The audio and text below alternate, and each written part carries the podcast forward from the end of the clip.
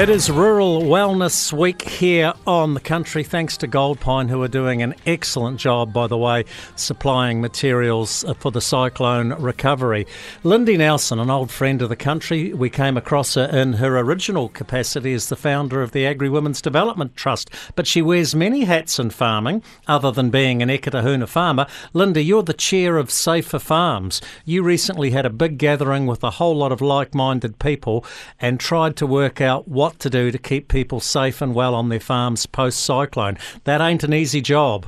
It, it, look, it certainly isn't. And, you know, in all the ways I've thought about what it takes to get home safely every night as a farmer, I never imagined I might need an inflatable boat or a helicopter. And so I think Cyclone Gabrielle delivered us a real signal from the future that uh, climate change is pretty much here, and she kind of said, You're not ready. How did you fare on your Wairarapa farm?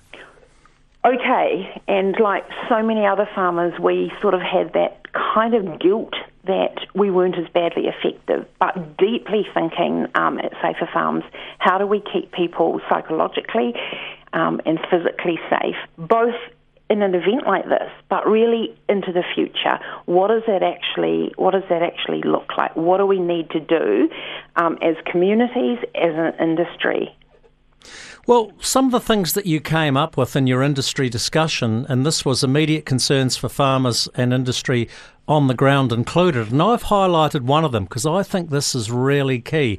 Farmers worry they'll be forgotten about when everyone else moves on. Yeah, well, I think that is that is the truth, isn't it? And so where how do you move past that? And, you know, we spoke a little bit earlier before you pushed pause and saying, the end of the day, every minute on the farm, we're, we're alone either with our thoughts, with our farming team or our family. And so I think this is about coming back to having a really simple plan, Jamie, around what do we do every day to make good calls about our physical safety and our psychological safety? Physical safety, here's a, here's a statistic we know 26% of accidents occur with stress. You think about the post adrenal fatigue farmers are now facing, that just amplified. So I think those absolute plans that we have on farm, you know, look, simple questions, Jamie, like asking yourself, your partner, your team, what are the good calls we're going to make today about our physical safety? What are the good calls we're going to make about how, how we're actually feeling, those, those top 10 inches? and a 1 out of 10. Like at the beginning of the day, how do we feel today? 1 out of 10. At the end of the day, 1 out of 10. Because we are alone on farm, there is great support out there, but this is about how we keep ourselves, you know, how do we farm basically without harm? Lindy, I really worry about. Uh, you talked about the top 10 inches, uh, you know, we, we talk about the top two inches or the top paddock or whatever.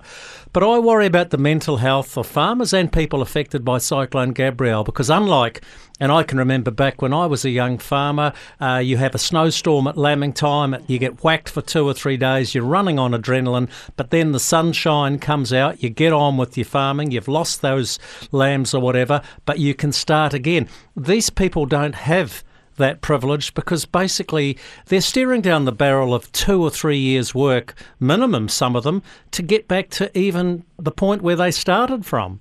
Yeah, and this is a really, really hard climate to be farming in.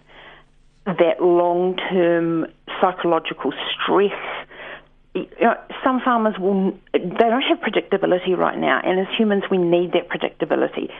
Choices, their ability to control things, has been taken from them, and their connection.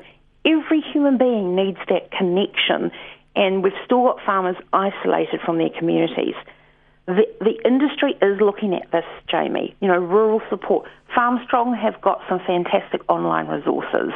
And I really encourage people to really lean into that, look at them and identify where they are in that and make have those connections. They're absolutely valuable. That ability to connect with your neighbour. We know all that. Um, it's about what is your plan to put that into action because this is a long haul game.